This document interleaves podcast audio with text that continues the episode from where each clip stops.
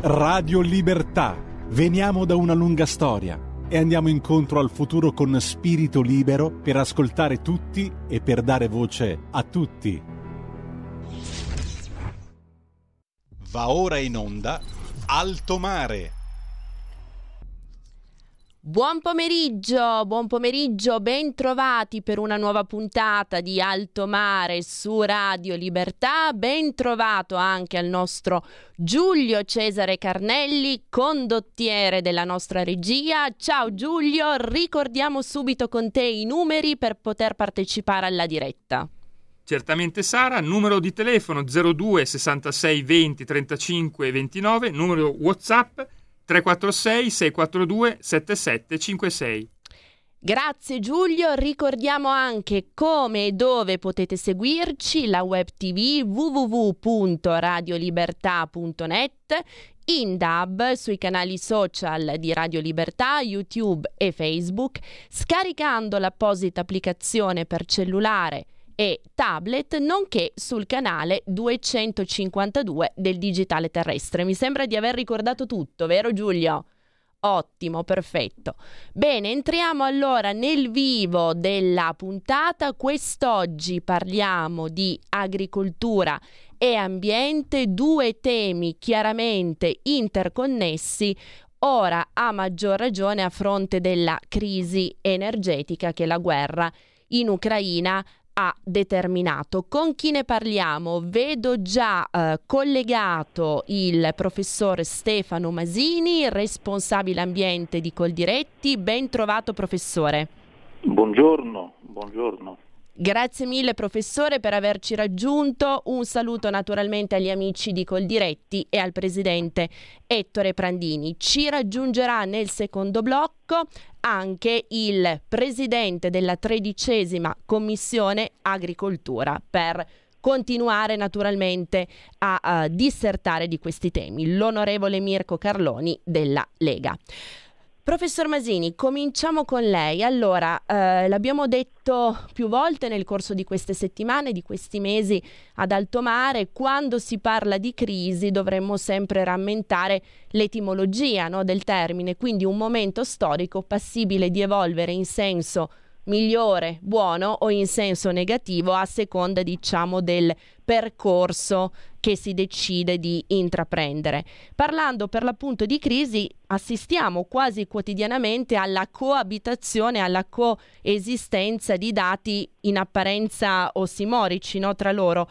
Eh, rimanendo sul tema agricolo, abbiamo letto tutti del record eh, dell'export per quanto concerne i prodotti del Made in Italy e specificamente anche del comparto del settore agricolo. Poi con lei sviscereremo meglio anche i dati, eh, questione diciamo dato tema che coabita appunto, coesiste con tutta una serie problem- di problematiche che riguardano anche l'agroalimentare scaturite da questa ennesima, come dire, eh, da, da, questo ennesimo problema, da questo ennesimo grosso incidente, se vogliamo, che è occorso nel cuore dell'Europa. Prima il Covid, adesso la guerra eh, in, in Ucraina. Partiamo da qui, professore. Sì, ehm, pandemia, eh, guerra, aggiungerei anche le ripercussioni dell'emergenza climatica, mm. fattori convergenti eh, che mettono sotto pressione le imprese agricole, il reddito degli agricoltori, eh, ma ehm, lei bene eh, eh, sottolineava, ehm, nonostante la crisi, le difficoltà ehm, strutturali, anche dei segnali positivi, eh, inducendosi a eh, ehm, valutare come mh, obiettivamente le nuove politiche del governo possono metterci in condizione di competere. L'agricoltura italiana presenta ehm, eh, degli elementi di forza che ci consentono nello scenario internazionale di imporre no, i nostri prodotti in termini di eh, qualità, eh, sicurezza e, e soprattutto ehm, ehm, valore del Made in Italy. Ma facendo eh, sintesi, ehm, le ripercussioni della guerra sono state profonde. Eh, ricordiamo ehm, la mancanza di fertilizzanti a causa del blocco russo alle esportazioni, ehm, l'aumento quindi eh, del prezzo del più diffuso ehm, fertilizzante utilizzato in agricoltura, l'urea, ehm, eh, con le imprese eh, in particolare eh, ehm, che ehm, si approvvigionano ehm, dei mangimi eh, attraverso eh, la produzione, mais in particolare, costretta a lavorare in perdita. tutto questo tra l'altro mh, ha portato anche a un calo delle produzioni ehm, e, e, quindi insomma, ha delle difficoltà ehm, uh-huh. aziendali che poi eh, sono state eh, co- ancora eh, accentuate eh, dalle ripercussioni dell'emergenza climatica. Siamo appena usciti, credo, dal costo dei danni provocati dalla siccità, certo. Eh, che abbiamo stimato ehm, insomma, approssimativamente intorno a 9 miliardi di, di, di euro un periodo eh, così lungo appena lasciato alle spalle eh, che è segnato anche da 9.000 ettari di boschi che sono bruciati negli ultimi mesi. E, e con, un, con, un, danno non solo al patrimonio della biodiversità, ma ormai quando parliamo di eh, incendi dobbiamo anche far tesoro del fatto che si libera eh, anidride carbonica, entra nel bilancio della contabilità delle emissioni e questo produce un danno no, allo Stato in termini di eh, ehm, ehm, bilancio ehm, che il protocollo di Kyoto eh, ci chiede eh, di rispettare appunto mm. eh, riducendo le, le, le, emissioni. Diciamo la nostra impronta carbonica come Stato? Brava, esattamente, esattamente la nostra impronta carbonica diciamo, aumenta, bisogna oggi tenere sotto controllo questi eventi anche dal punto di vista appunto eh, eh, del, del, bilancio di CO2 l'Europa chiede sempre maggiore eh, riduzione percentuale eh, delle, delle mh, mm, emissioni e poi eh, ehm, chiaramente eh, la ricostruzione dei sistemi ambientali, economici, eh, i costi di spegnimento, di, di, bonifica. Per questo, ad esempio, mm, col diretti, sempre legandola alle opportunità però di eh, eh, sviluppo del settore, perché ricordiamo che la guerra ci impone non solo di parlare eh, di, tradizionalmente di sicurezza intesa come rispetto dei requisiti igienico-sanitari dei prodotti, ma in termini di sicurezza quanto agli approvvigionamenti. E uh-huh. per mhm. far questo abbiamo bisogno dell'acqua, perché l'acqua è un'infrastruttura fondamentale per produrre quantità e qualità dei prodotti. Per cui eh, piano invasi, cioè mh, da tempo um, eh, Coldiretti ha messo in campo l'idea di giocare la partita dell'emergenza climatica attraverso una rete di invasi, ehm, grandi, le grandi aste fluviali, i laghi eh, del nord quest'anno hanno raggiunto eh, livelli eh, minimi, ehm, eh, ma perdiamo anche una elevatissima percentuale di acqua piovana. Mm-hmm. Si parla di, eh, insomma, di una percentuale circa del 90%. Noi tratteniamo poco di quello che piove, e sarebbe molto importante questa infrastruttura per dotare eh, l'agricoltura e anche per usi multipli eh, di piccoli eh, eh invasi, bacini, eh, laghi a sostegno del nostro modello produttivo. Mm-hmm. Ma ancora la guerra mh, mm, insomma, fa e, e, e quindi il, la tensione energetica insomma, che è stata provocata soprattutto da speculazione di alcuni paesi europei rispetto alla comparazione del eh, prezzo ehm, dell'energia al di là del deficit di ehm, rifornimento ha fatto eh, ehm, diciamo, ehm, sì che ehm, soprattutto in campagna ehm, eh, si realizzassero degli investimenti importanti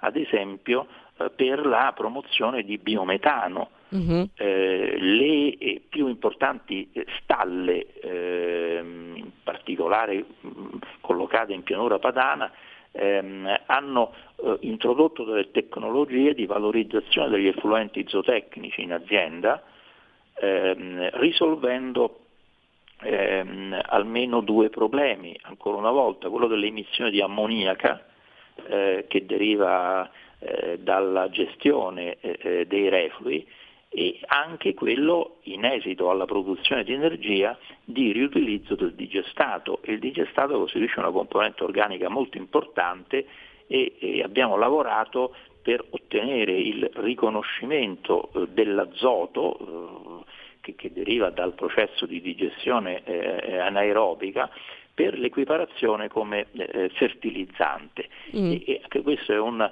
diciamo, è un, esempio di come l'agricoltura possa essere inserita in un circuito di economia eh, circolare. E poi la diffusione di pannelli fotovoltaici, ovviamente esatto. privilegiando la superficie di tetti, di stalle, cascine, magazzini, fienili, insomma eh, tutte quelle aree coperte eh, nelle aziende eh, che ci consentirebbero, eh, insomma abbiamo iniziato eh, impegnando una importante dotazione finanziaria di una misura del piano di, di nazionale di ripresa e resilienza, ma complessivamente c'è ancora molto da fare, eh, soprattutto se l'Europa eh, ehm, elimina il vincolo dell'autoconsumo eh, mm. rispetto agli investimenti realizzati, eh, sarebbe possibile recuperare una superficie, eh, noi stimiamo di 155 eh, milioni di metri quadri di pannelli. Eh, per 155 milioni, ha, ha sì. detto professor Masini. Mm-hmm. È l'obiettivo a cui tendere è comunque mh, disponibile per gli investimenti in agricoltura con una produzione di quasi 30.000 gigawatt di, di energia eh, solare. Per dare un, un, esempio, ehm, ehm, quanto una regione importante come il Veneto consuma eh, nel bilancio di un, eh, di, un anno. Ecco, questi investimenti e le eh, aspettative eh, di sviluppo eh, delle imprese anche in una direzione di sostenibilità chiaramente sono state accelerate eh, dalle crisi ehm, ehm, individuando in, negli obiettivi di sicurezza e, e sostenibilità una via ehm, per, recuperare, per, recuperare, autosufficienza eh, alimentare ed, ed, ed energetica. Ecco, mm-hmm. io penso che il contributo dell'agricoltura Ehm, complessivamente eh, non solo risponda a interessi eh, d'impresa, ma eh, ehm, si eh, perfettamente ehm, eh, coniughi eh, con quelli, con, quelli, del Paese, quindi una, una soluzione del tutto diciamo, adeguata alle vicende che noi oggi attraversiamo su, per, attraversando la crisi in un periodo che definiamo di transizione ecologica. Certo, certo. Ecco, professor Masini, grazie infinite per questi primi spunti che ci ha fornito. È davvero splendido e illuminante davvero il concetto di acqua come infrastruttura. In effetti ci si pensa poco, non si è abituati colpevolmente a pensare l'acqua come a un'infrastruttura, ma è così.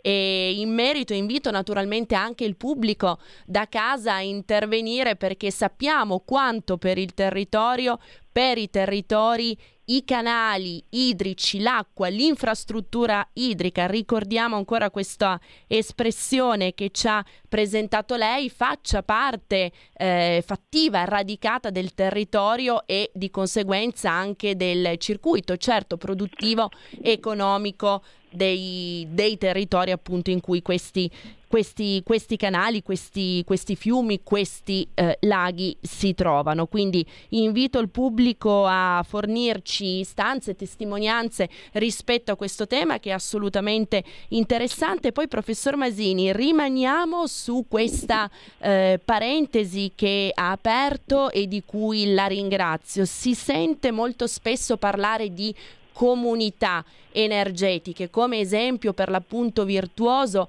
proattivo. Potremmo sulla base, sulla scorta di quello che ci ha presentato, legittimamente anche invocare una sorta di comunità energetica agricola dove l'azienda agricola diventa davvero il fulcro, il perno di tutto, come dire, un assetto di economia circolare e sostenibile dove semplifichiamola, niente va sprecato, tutto in qualche modo viene utilizzato nell'ottica di massimizzare certamente le produzioni, ridurre gli sprechi e anche l'impatto sull'ambiente. La faccio naturalmente rispondere, professore, però Giulio mi fa segno che abbiamo una telefonata in collegamento, quindi sentirei prima il pubblico, poi la faccio rispondere in batteria.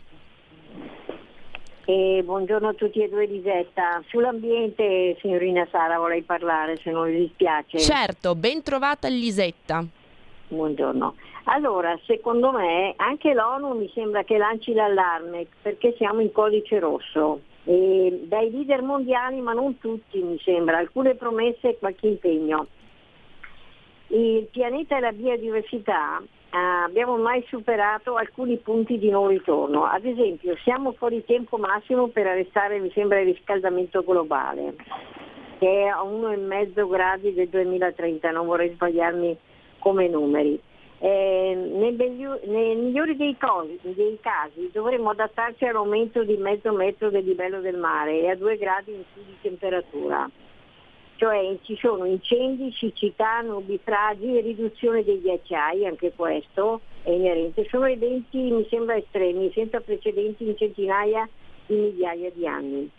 Eh, e l'Italia per la sua mh, vicinanza all'anticiclone sahariano è il secondo paese, mi sembra europeo, per i costi dovuti per gli effetti del clima, sperimentando un aumento della temperatura media di 2,4 gradi. Anche i leader mondiali, ma non tutti, convengono su un punto. Il disastro ecologico si evita eliminando le emissioni di anidride carbonica. Ma entro quale data? Io questo vorrei anche una risposta, comunque nessuno lo, lo sa dire ancora. Su questo non c'è accordo. Promesse qualche impegno, ma niente più. Il, eh, termine, il premio Nobel per la fisica Giorgio Parisi non ha dubbi, non si può crescere all'infinito perché nel mondo le risorse sono destinate a esaurirsi. Tutto qua, vi saluto, buonasera. Grazie, grazie mille Elisetta per l'intervento. Prenda nota, professore, abbiamo un'altra telefonata in attesa. Pronto, buonasera Sara, saluto il professore. Benvenuto. Io sono Mauro da Reggio Emilia. Benvenuto tenuto Mauro. Co- tenuto conto che la rete idrica dei canali, io parlo della mia provincia, della provincia di Parma, no, della provincia di Modena anche che e, e Emilia che comincia a diventare Emilia Ovest, eh, Emilia Est. Eh, la rete principale cioè, di assunzione de, della rete idrica dei canali di Reggio Emilia è data dall'invaso che c'è sul ponte di Boretto nel fiume Po ma tutta l'acqua che viene pompata nella parmigiana Moglia che è l'asta centrale, che parte da Boretto e arriva poi a Moglia, passando tutta la regione per, per rientrare minimamente quello che rimane è tutta completamente portata verso delle quote superiori al livello cui estra- in cui è estratta, per cui ci sono le torri di compensazione i, i, in cui ci sono le giranti che elettricamente spingono l'acqua, perché altrimenti dovremmo, cioè, ci troviamo di fronte alla condizione in cui viene presa in una, in una quota inferiore e deve risalire a quote superiori. C'è un dispendio di energie che è oltre il limite del possibile, perché è tenuta tutta elettricamente, altrimenti non si muoverebbe. E tenuto conto che fatto 100 il consumo di energia a livello mondiale, è dato solo eh, alle rinnovabili solo l'1.7. Noi negli ultimi vent'anni abbiamo speso 200 miliardi contribuendo per il fotovoltaico, no? eh, ottenendo praticamente solo il 16% della produzione nostra. Io adesso vorrei sapere come diavolo c'è qualcuno che pensa di poter utilizzare al 40-50% l'energia eh, con le rinnovabili che potenzialmente potrebbe darlo, ma su, su, solo, solo, sulla carta, ma materialmente non lo può anche dare. E poi non è neppure pulita, perché se, se, se pensiamo quello che viene a essere come consumo di anidride carbonica, chimica e consumo di acqua per fare un pannello fotovoltaico e peggio ancora per fare le batterie, cioè noi abbiamo delle cose pulite come dite voi, però in Cina dove lavorano continuano a sporcare, grazie. Grazie, grazie per l'intervento. Allora, professore, i latini dicevano tertium non datur, in questo caso sì, perché c'è un'altra telefonata in attesa. Prenda nota anche di questo, poi la faccio rispondere. Prego, Giulio. Pronto? Sì, buonasera, sono un telefonico. Benvenuto. Grazie. A me spiace che Lisetta si sia bevuta la storia del riscaldamento globale, perché purtroppo eh, in tutta questa vicenda che parla delle emissioni, dell'inquinamento, delle crisi, c'è una crisi che dura da 40-50 anni, quella dell'inquinamento del pianeta, no? Peccato che Cina e India si rifiutano di ridurre le loro emissioni di CO2 e quindi noi dobbiamo fare dei sacrifici come europei che paghiamo tutti noi cittadini. Abbiamo spostato la produzione in Cina, India e quei paesi che si rifiutano di ridurre le emissioni. Ma a prescindere da questo, io vorrei dire come tutti questi dati, cioè sono tutti dati senza alcuna prova scientifica, perché sono dati che si possono manipolare come si vogliono. Vi faccio un esempio. Oggi sul giorno è apparsa una ricerca che sarebbe fatta tipo, non so, dalle giovani marmotte per come era spiegata nel, sul giorno, in cui risultava che l'Italia, Sondrio, è, delle, è la quinta città per cui si muore di cancro, ok? Peccato che sia in fondo è la ventesima città più inquinata e tutti gli altri parametri che dovrebbero concorrere a generare la malattia è tra le più basse d'Italia e quindi risulta un'anomalia.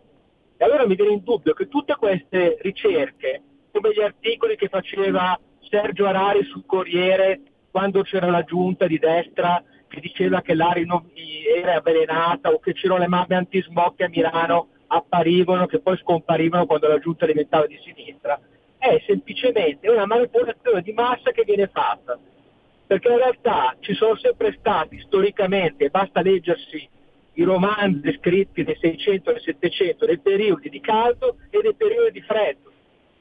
A me dispiace che ci sia, cioè, poi mi rendo conto che è una materia difficilissima da trattare, però il punto è che noi siamo manipolati, manipolati su questi argomenti e non abbiamo nessuna possibilità di controllo. Vi ringrazio e ascolto per radio. Grazie, grazie al nostro pubblico per gli interventi. Allora, professor Masini, mi taccio e lascio a lei la replica e la sintesi di tutto. Sì, ehm, i temi posti dagli ascoltatori ehm, Lisetta, Mauro, Giulio eh, sono decisamente complessi e, ehm, e tra l'altro oggetto, ehm, come si osservava, ancora eh, di eh, un dibattito eh, scientifico uh-huh. che vede degli antagonismi eh, accesi ehm, ehm, senza trovare delle soluzioni finali. Ehm, anch'io però ehm, sarei dell'avviso di non ehm, lasciarsi imprigionare in una cornice di catastrofismo, perché questo ci impedisce eh, di avviare delle iniziative positive partendo dai nostri territori e, e, e individuando eh, come soluzioni forme di adattamento e mitigazione che possono essere utili sul piano proprio della competitività economica. Uh-huh. Noi siamo un'economia sostenibile e oggi questo può ehm, consentire di presentare eh, prodotti, beni e servizi con una diversa eh, qualità, eh, in grado ehm, soprattutto nel commercio internazionale eh, di eh, ehm, eh, avvantaggiare ehm, investimenti che siano realizzati. Io non so semplicemente per eh, raggiungere gli obiettivi che l'Unione Europea mh, in modo piuttosto ehm, eh, ehm, disordinato ci impone, ehm, quanto eh, per eh, proprio eh, ehm, contribuire a, a, rafforzare il nostro eh, sistema ehm, eh, produttivo, naturalmente garantendo la reciprocità, cioè sul piano del riscaldamento globale non si possono fare in Europa eh, i primi della classe, eh, ehm, i paesi che aderiscono a questi obiettivi, chiaramente facendo pagare ai contribuenti eh, il dazio. Eh, ehm, bisogna che tutti i paesi, penso in particolare al commercio dei prodotti agricoli, ehm, adattino i propri standard, altrimenti in Europa non si entra perché è inutile che eh, gli imprenditori agricoli del nostro Paese eh, insomma, siano sottoposti a delle magari giuste misure eh, di eh, limitazione d'uso di alcune sostanze o di vincolo rispetto ehm, ad alcuni eh, investimenti e poi entrino prodotti dal Nord Africa o dal sud-est asiatico eh, senza alcun limite, magari mm-hmm. rispetto all'impiego di prodotti fitosanitari, i cui residui sono, sono, tollerati a livello europeo, quindi mh, in mancanza di barriere commerciali proprio legate alla tutela dell'ambiente. Leggevo, professor Masini, trovare delle soluzioni globali. sul eh, sito di Coldiretti leggevo proprio stamattina più 2400% in termini di arrivi di riso asiatico. Sì, e il riso sicuramente non è coltivato con quelle accortezze ambientali eh, con cui si eh, procede eh, nel nostro paese, nel, insomma, nel distretto del Riso, uh-huh. eh, tra Pavia, Vercelli, Novara, Milano.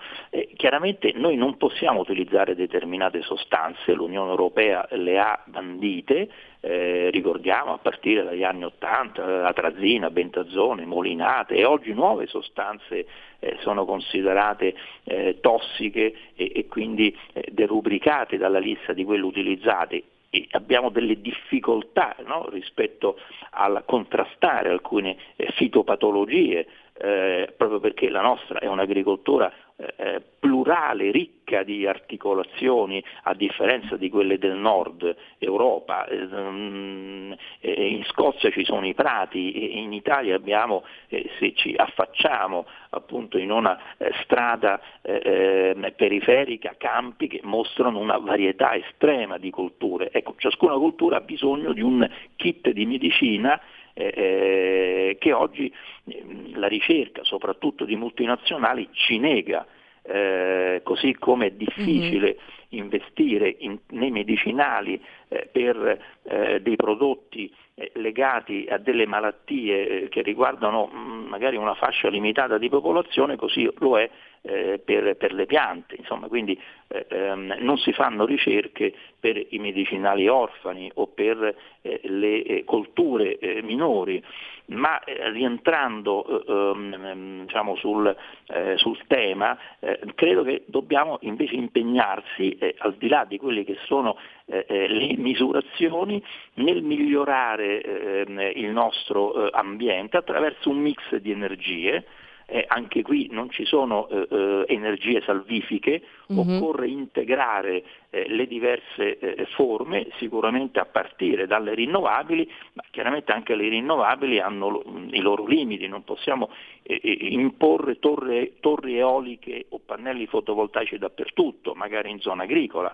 dobbiamo tener conto delle priorità nella destinazione d'uso del territorio, perché uh-huh. per la nostra economia, la qualità della vita, la bellezza di alcune aree deve essere eh, salvaguardata, penso alle strade del vino, alle strade dell'olio, ad alcuni percorsi eh, eh turistici dove si fa economia attraverso ehm, eh, l'afflusso di, eh, di, turisti anche nelle campagne, l'ospitalità, la somministrazione.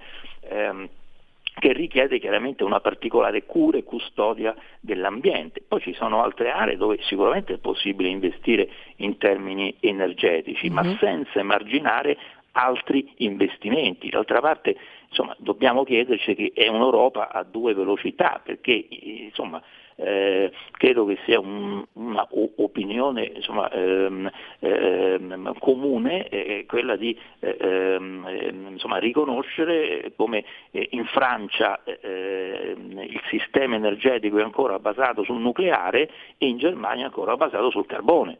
Certo. Quindi che gli sforzi dell'Europa possano essere sempre più convergenti per non penalizzare paesi come l'Italia che hanno è vero fatto investimenti importanti ehm, nel passato ma che oggi potrebbero trovarsi in condizioni adeguate a, a mostrare l'economia più green, eh, più, Certo. più sostenibile Certo. Ehm, e, e l'acqua. E l'acqua sì, Professor una comp- Abbia pazienza, la interrompo soltanto un attimo perché siamo alla fine del primo blocco, 60 secondi di pausa pubblicitaria, poi rientriamo con lei e con l'onorevole Mirko Carloni.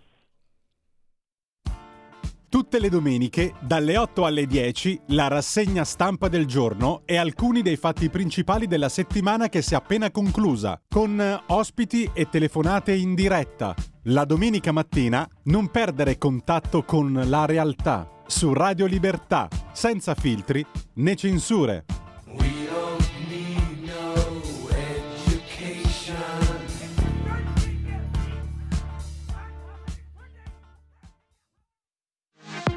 La tua radio è ascoltabile anche con la televisione in digitale. Sul telecomando della televisione digitale o del tuo ricevitore digitale puoi scegliere se vedere la TV o ascoltare la radio.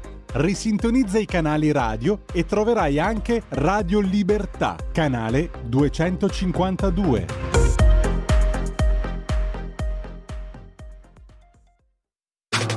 Stai ascoltando Radio Libertà. la tua voce libera, senza filtri né censura. La tua radio. Rieccoci, rieccoci, ben trovati per il secondo blocco di Alto Mare. Ricordo a beneficio di coloro i quali si fossero collegati soltanto ora che abbiamo con noi il professor Stefano Masini, responsabile ambiente di Coldiretti. Eh, professor Masini ci diceva prima del blocco pubblicitario la nostra è un'agricoltura plurale, ricca e articolata, focus naturalmente sulla genuinità, sull'autenticità dei nostri prodotti, sulle nostre specificità, sull'attenzione all'ambiente che nell'essere noi stessi, nell'essere il made in Italy comunque, com- come ci ricordava poc'anzi, apportiamo e anche attenzione rispetto a eh, determinate derive di cui purtroppo si sente sempre più spesso parlare. Leggevo oggi come un'azienda sita in California, la Upside Food, abbia dato il via libera alla prima carne, carne di pollo, o meglio pseudo carne di pollo, diciamo così, in provetta. Quindi eh, questi alimenti totalmente sintetici di cui già, se non vado errata, a febbraio si era sentito parlare quando un notissimo esperto di nutrizione e di agricoltura, sottolineo notissimo esperto di nutrizione e di agricoltura come Leonardo Di Caprio se n'era uscito dicendo che sarebbe bello, buono e giusto mangiare carne sintetica rispetto a carne naturale. Eh, intanto do il benvenuto anche all'onorevole Mirko Carloni che ci ha raggiunto in collegamento, deputato della Lega, Buonasera. presidente della tredicesima commissione agricoltura. Buonasera onorevole. Buonasera a Radio per la Libertà. Grazie mille per essere con noi. Allora, onorevole, farei intervenire subito lei su questo punto, la chiamo immediatamente un ca- in causa su questioni, com- come dire, pruriginose per, per certuni e poi sentiamo sul tema anche il professor Masini. Sì, io sono, sono appena collegato però, eh. Allora, le ripeto sinteticamente la domanda, carne in provetta e di oggi la notizia che questa azienda californiana, la Upside Food, abbia dato il via libera, diciamo, al- alla diffusione di questo cibo, chiamiamolo così, pseudo cibo. C'erano stati anche endorsement più o, o meno intensi in seno alla comunità europea. L'ultimo, se non vado errata, risale a febbraio quando un insigne, sottolineo insigne esperto di nutrizione e di eh, agricoltura come Leonardo Di Caprio aveva caldeggiato anche l'adozione da noi in Europa di questi fantomatici cibi buoni, belli e salutari, che evidentemente così buoni, belli e salutari non sono e non possono essere. Beh, diciamo che al di là delle valutazioni private e personali, sul piano politico eh, noi dobbiamo tutelare i veri produttori di proteine e siccome l'Italia su questo ha una tradizione, una qualità e una biodiversità in, importantissima perché praticamente in ogni regione ci sono diversificazioni di produzioni alimentari, soprattutto in campo delle, su, sulle proteine, nel nostro interesse economico noi dobbiamo riuscire a sfuggire da questa logica perversa dove si può eh, sostituire le proteine naturali con animali con quelle sintetiche. Io credo che questo, senza entrare in altre valutazioni, mm. lasciandolo solo come eh, opportunità politica ma anche economica del nostro paese, non, do- non avrebbe bisogno di nessun altro ragionamento. Certo. Invece purtroppo la realtà è il contrario, cioè tutto va in, una- in un'altra direzione. Le mm. campagne mediatiche eh, ovviamente interessate e prezzolate, eh, i libri contro gli allevatori come se fossero dei criminali, eh, le attività anche da parte dell'Unione Europea di finanziare eh, la, la, riduzione dello sforzo produttivo in campo della zootecnia e non per ultimo eh, i costi operativi delle materie prime a cui la zootecnia è sottoposta stanno andando tutto in un'altra direzione e io ci vedo anche, mi perdoni ma eh, conosco abbastanza bene questo tema, un interesse del mondo finanziario che mm. alcuni fondi stanno investendo particolarmente in attività di allevamento intensivo eh, di cavalli. Onorevole, da parte anche eh, di da parte anche di grandi gruppi che fa pensare molto male. Mm-hmm. Ecco, onorevole, l'abbiamo recuperata, c'è stato qualche secondo di, di, buco nelle comunicazioni, ma poi l'abbiamo ripresa. Professor Masini, su questo tema. Penso che la sintesi del Presidente sia stata assai efficace. Eh, mh, mm, come è noto, Coldiretti ha lanciato una petizione che sta raccogliendo un clamoroso successo da parte dei cittadini, degli operatori, eh, per proporre un'iniziativa eh, di legge ehm, al fine di ehm, bandire nel nostro paese, a partire dal nostro paese, la produzione, eh, la commercializzazione eh, di eh, ehm, carni e prodotti che siano ottenuti da agricoltura cellulare. Quale sarebbe ehm, l'esito ehm, di questo eh, sicuramente disegno eh, che nasce nella Silicon Valley con eh, finanziamenti di eh, fondi speculativi, ehm, eh, produrre alimenti senza agricoltori. Mm. Eh, in capannoni industriali al di fuori di una pianificazione paesaggistica eh, o ambientale e introducendo sugli scaffali manufatti perché difficilmente potrebbero essere, potrebbero essere chiamati alimenti eh, o cibo, manufatti rispetto ai quali noi non abbiamo delle prove eh, di eh, assimilazione ehm, tali da garantirci quella sicurezza eh, del consumo. Eh, ricordiamoci tanti anni fa, ormai, quando alcuni ci dicevano che fosse è naturale alimentare i bovini con eh, eh, mangime di origine animali e nacque mucca pazza. Mm-hmm. Eh, noi abbiamo bisogno che mm, insomma, la scienza studi, però non è solo un dato tecnico, è anche la nostra antropologia, la nostra cultura. Eh, come bene diceva il Presidente, noi portiamo sulle nostre tavole prodotti che sono il frutto di eh, lavorazioni eh, tradizionali, i nostri prodotti a denominazione di origine tipici mettono in conto bellezza e cultura, nell'organizzazione dei cicli di produzione e questo rende il prodotto in particolare della nostra dieta eh, mediterranea, del nostro eh, Made in Italy eh, in, in, una mh, mm, posizione eh, sul mercato sicuramente eh, or- originale e unica, non possiamo svendere questo eh, patrimonio a laboratori di ricerca sintetica. Certo, certo, dieta mediterranea, patrimonio dell'umanità, proprio ieri il 16 novembre è stato festeggiato il dodicesimo, chiamiamolo così, compleanno da che appunto l'UNESCO ha riconosciuto nella nostra dieta, nei nostri cibi, nei nostri alimenti, nei nostri, in definitiva, territori, nei frutti dei nostri territori, un patrimonio assolutamente unico per l'umanità. Allora, Giulio mi dice che ci sono due telefonate in collegamento. Sentiamo il nostro pubblico e poi gli ospiti. Pronto? Benvenuta. Pronto, sono Maria da Brescia. Benvenuta Maria.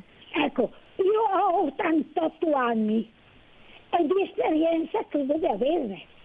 Io mi ricordo che quando ragazzetti siamo, eravamo piccoli coltivatori diretti, mm? piccoli qui alla periferia di Brescia, ecco, e non c'era acqua. Praticamente avevamo il granotito che, che, che, era appena nato ma non cresceva perché non c'era acqua. Noi eh, eh, ricevevamo l'acqua da Garza, però tutto asciutto. E mio fratello ha messo a andare d'accordo con gli altri agricoltori molto più grossi per dare un cioè, unico e dopo avere le ore, no? E mentre invece non ci stavano. E allora noi, famiglia numerosa e con un pezzettino di terra, si, si è messo a fare il pozzo. E mm-hmm. mi ricordo che come andava sull'acqua il giorno tutto cresceva, mi sembrava una cosa straordinaria, capisce? Perciò eh, e, e, dopo gli altri sono eh, son venuti a protestare e quello farcelo eh, chiudere. E mio papà l'ha detto, sì, mi mandate giù voi. E dopo metto su la terra. E mm. non si sono spaventati di vedere. Però no, noi abbiamo raccolto un bel grande tutto. Perciò, e poi dopo dico, le, le montagne della Barca Monica c'è una, una parte che c'è dentro le culture e i cavallucci e tutte le cose marine, perché una volta qui c'era il mare. Certo. E allora, come cosa passa l'inquinamento? Ma guardino bene la, la, la storia giusta. Grazie. Grazie, grazie mille Maria per l'intervento, per l'esperienza e per il dono, la testimonianza dei suoi 88 anni. Grazie davvero. Giulio, abbiamo un'altra telefonata? Prego. Pronto? Benvenuto. Eh, grazie, buongiorno, sono Giuseppe di Varese. Ben trovato. No, io non sono ingegnere, premetto, però per la produzione io ritorno ancora alla, alla produzione di energia, no? Energia elettrica. Allora, io ho avuto così un'idea, uno spunto. Si può, cioè, vicino ai centri lacustri, eh, laghi, oppure vicino alle, alla riva del mare, no? così di acqua non ne manca, si potrebbe eh, impiantare cioè, dei, dei, centri di produzione mh, con, eh, con, i pannelli fotovoltaici no? per eh, fare la, la, l'elettrolisi e produrre idrogeno. idrogeno il quale idrogeno è, è potente gas, no? si può fare bollire l'acqua, portare all'ebollizione con, con, il vapore si può far funzionare le, le, le cose, come si chiamano, le turbine, no? Le turbine alle quali le turbine producono energia elettrica, costo zero e, e, e preservando il, l'ambiente. Mm-hmm. Si prende, con, con una si prende due piccioni. Grazie. Grazie, grazie per l'intervento. Allora, onorevole, un passaggio anche per lei naturalmente sul, sulla connessione profonda e intima che esiste fra agricoltura e ambiente, come dicevamo, specie in questo periodo e poi un richiamo anche con lei al punto di partenza da cui abbiamo principiato, con cui abbiamo principiato questa diretta con il professor Masini. Quindi la coabitazione in questo periodo di dati in apparenza eh, non dico antitetici ma ossimorici fra loro. Dicevamo per l'agricoltura record delle esportazioni di questo ci ha parlato il professor Masini ma dall'altra parte anche dati preoccupanti spettri diciamo che si allungano sulla nostra economia sempre consultando la vasta messe di dati resa disponibile sul sito di Coldiretti. Leggevo più 20 25,1% di aumento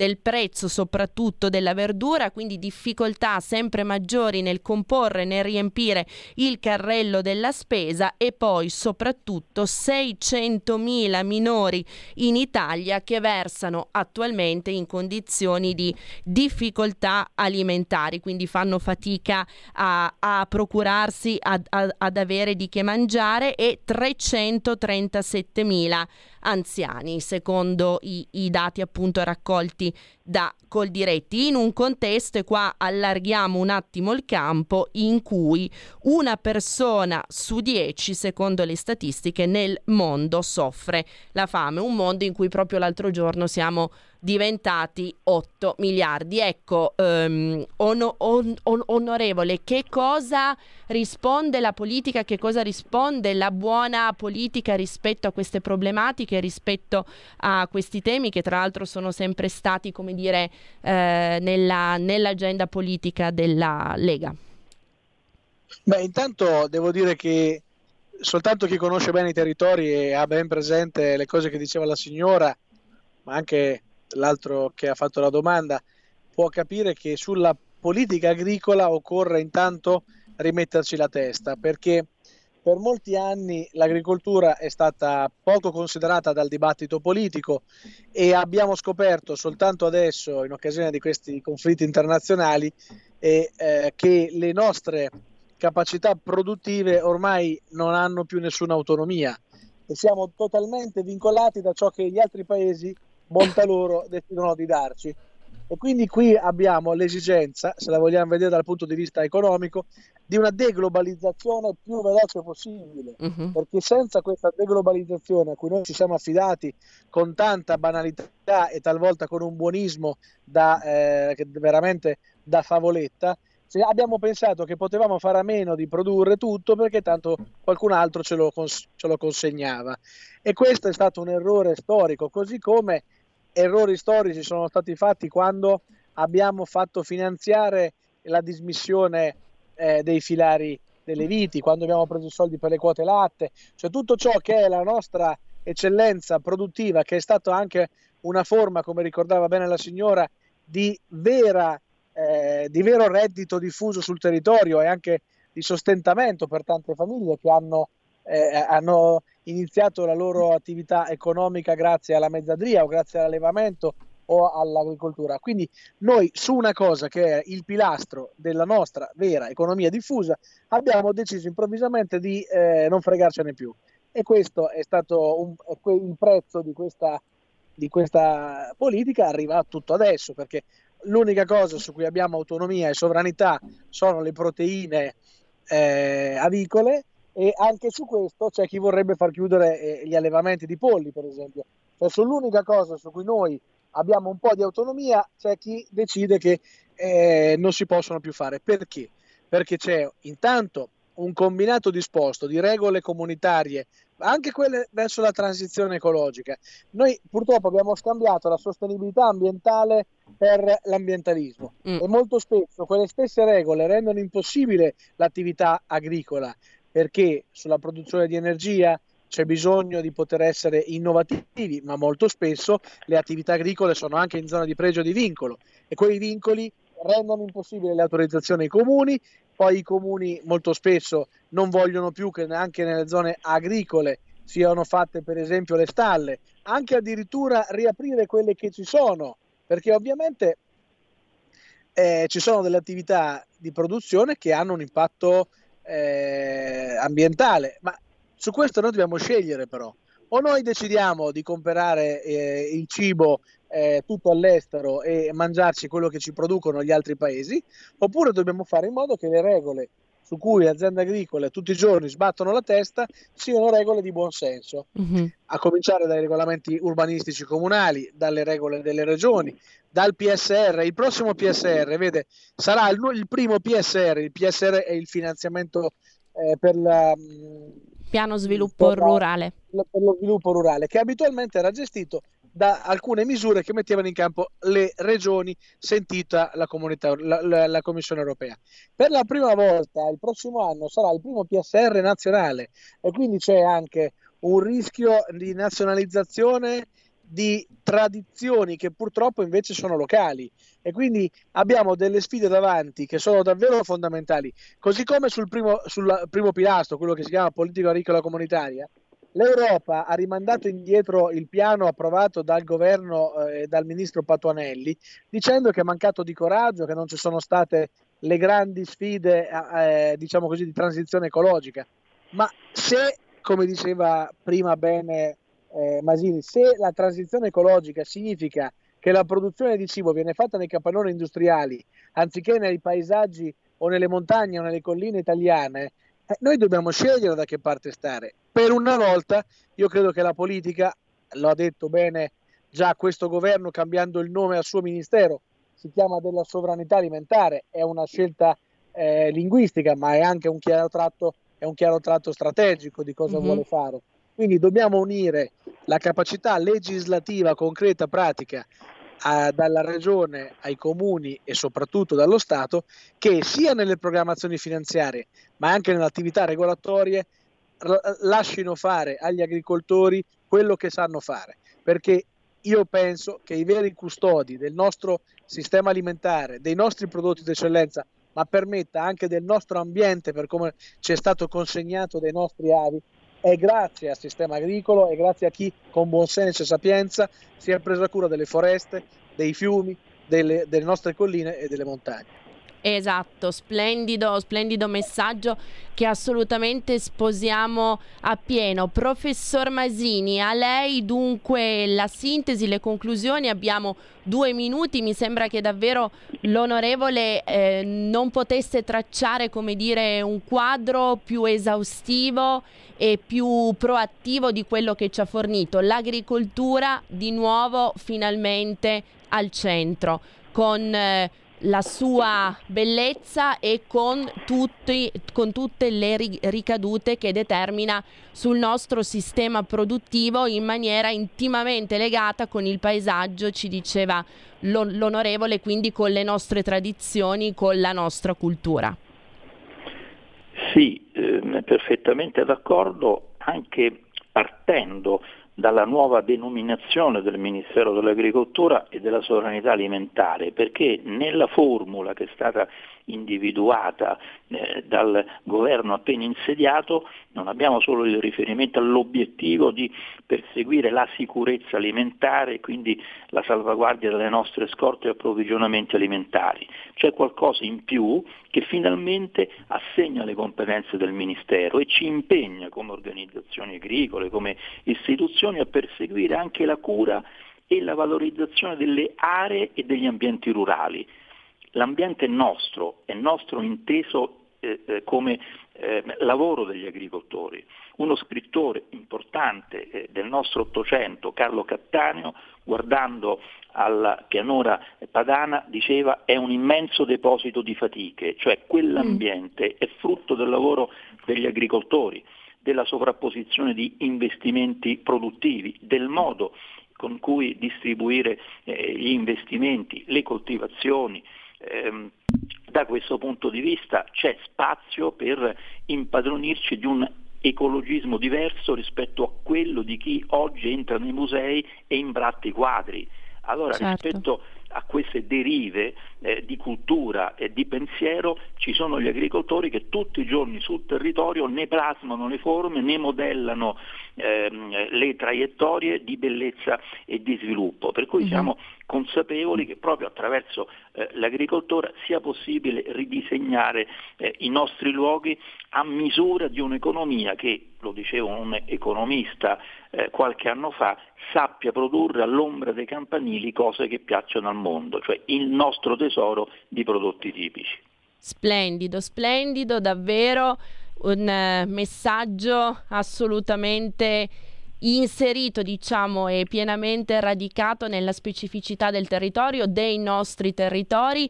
Grazie professor Masini, responsabile ambiente di Coldiretti. Ricordo dal 24 al 25 novembre il ventesimo forum internazionale dell'agroalimentare organizzato per l'appunto da Coldiretti che si svolgerà a Roma. Grazie, grazie professor Masini.